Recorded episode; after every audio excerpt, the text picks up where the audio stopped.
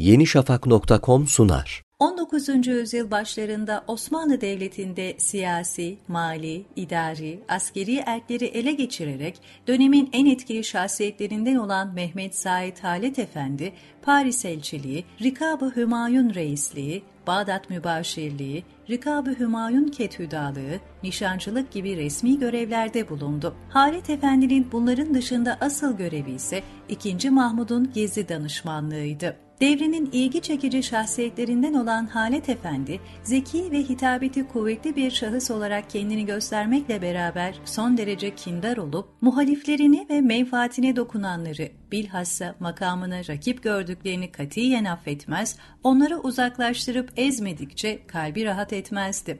Padişah ve tüm devlet yönetiminde büyük bir nüfus kazanan Halet Efendi, merkeziyetçi bir yönetim anlayışına sahipti. Fakat nüfus ve iktidarını kötüye kullandığından Konya'ya sürülüp idam edildi. Peki halk arasında devlet kahyası olarak anılan Halet Efendi'nin ölümünden sonra arkasından neler denmişti?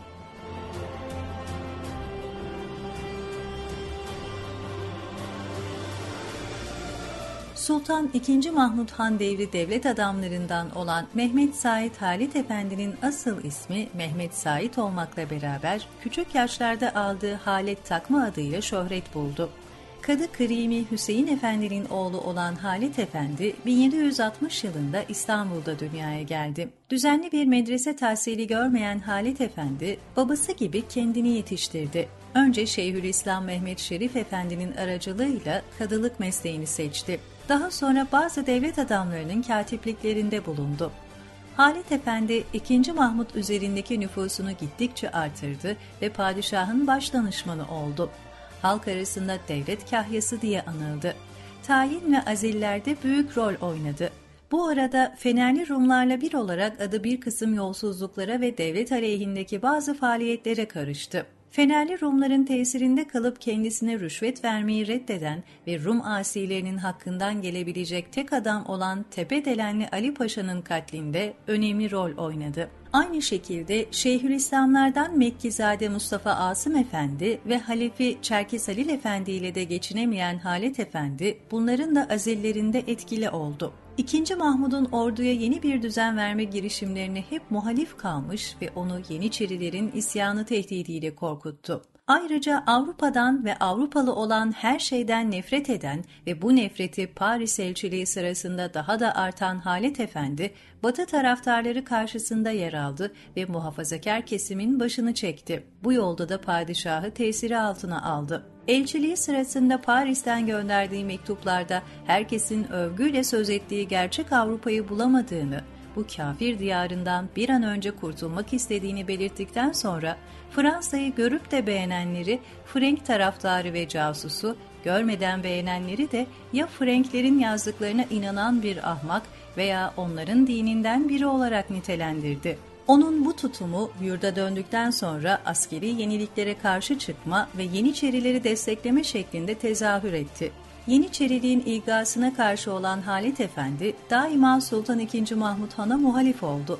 13 sene süren İkbal devrinde gerek halkın gerek padişahın üzerinde nüfusunu sürdürebilmek için Yeniçeri ocağını daima elinde tutarak kendisine dayanak noktası yaptı. Halit Efendi zamanındaki alimlerin en büyüklerinden Evliyanın kutbu Mevlana Halid-i Bağdadi Hazretlerinin şöhret ve itibarını çekemeyerek kendisini halifeye çekiştirdi. On binlerle adamı vardır, devlet ve saltanat için tehlikelidir, ortadan kaldırılması lazımdır diyerek cezalandırılmasına çalıştı. Sultan Mahmud ise din adamlarından devlete zarar gelmez diyerek sözüne kıymet vermedi. Sultan Mahmud Han, Mora isyanına sebep olduğu için Halit Efendi'yi Konya'ya sürdü ve kısa bir süre sonra Hassa Hasekilerinden Arif Ağa tarafından ikamet ettiği Çelebi Efendi dairesinde idam edildi. Cesedi Konya'da defnedildi. İstanbul'a getirilen Kesikbaşı önce Galata Mevlevi hanesine ardından bazı dedikodular sebebiyle Yahya Efendi dergahı haziresine gömüldüyse de yıllar sonra tekrar eski yerine nakledildi. Bütün mallarına devletçe el konuldu.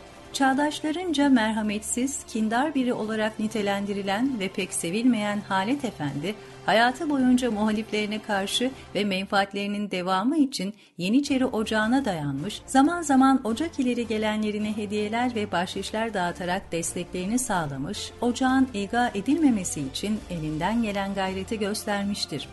Ölümünden sonra halkın ağzında dolaşan, ne kendi eyledi rahat, ne halka verdi huzur. Yıkıldı gitti cihandan, dayansın ehli kubur. Beyti Halet Efendi için söylendi. yenişafak.com sundu.